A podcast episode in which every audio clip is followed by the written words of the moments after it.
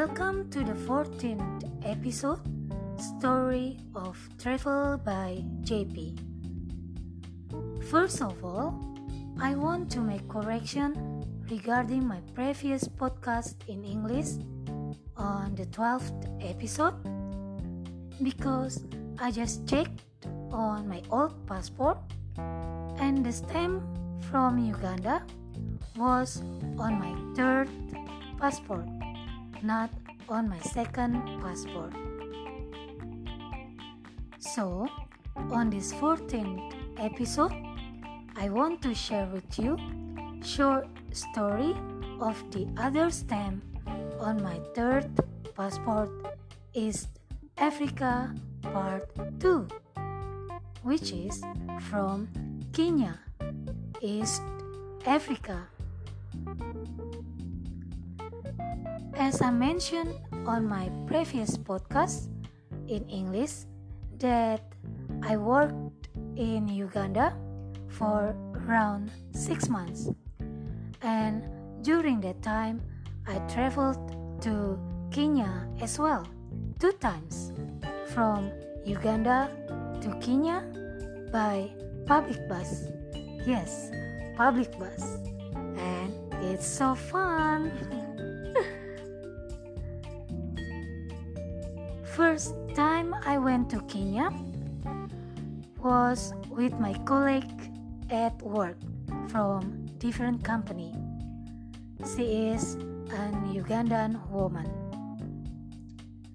And the second time I went to Kenya by myself. Yes, by myself.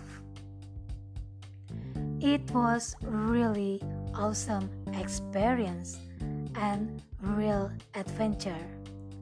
Especially the second time. Can you imagine? I went to Kenya from Uganda by public bus and by myself through Busia border. I went there for a night and enjoyed the sunset from my hotel. The sunset was beautiful because the hotel has special sunset view and also awesome view of Lake Victoria. Have you heard about Lake Victoria in East Africa? Okay, so I do read about Lake Victoria. It's Africa's largest lake by area and it is the largest tropical lake in the world. Lake Victoria is the world's largest, I mean, the world's second largest freshwater lake by surface area and divided among three countries Uganda, Kenya, and Tanzania. So, I have seen Lake Victoria from two different countries Uganda and Kenya.